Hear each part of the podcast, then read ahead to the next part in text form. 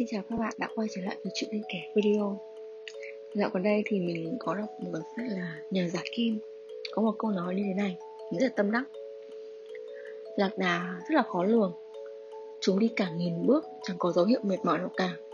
Nhưng thình lình hiệu xuống rồi chết đứa đường Ngựa thì khác.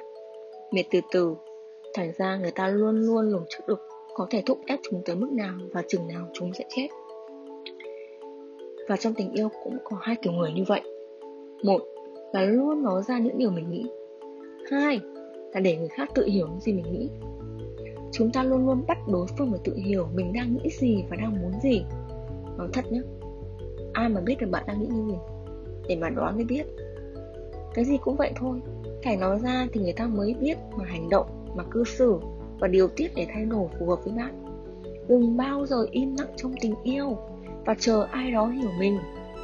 Trong tình yêu, im lặng là ngu lắm, rất rất rất ngu. Đừng bao giờ yêu luôn lạc đà. Luôn tỏ ra rằng mình ổn, để bản thân phải cố gắng chịu đựng một điều gì đó. Để rồi đến khi không chịu được nữa, cũng không buồn lên tiếng thanh minh và giải thích, và cuối cùng là lựa chọn rời đi, và biến mất khỏi cuộc sống của một ai đó một cách rất là đột ngột. Lời khuyên này, hãy luôn yêu giống ngựa muốn gì phải nói. Cần gì cũng phải nói.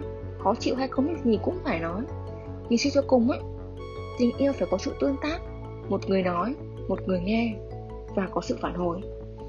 Chỉ khi nào mà nói mãi mà bạn vẫn không hiểu mà người, nói mãi mà người ta vẫn không hiểu thì thôi mình đành bó tay mà rời đi vậy. Nhớ nhé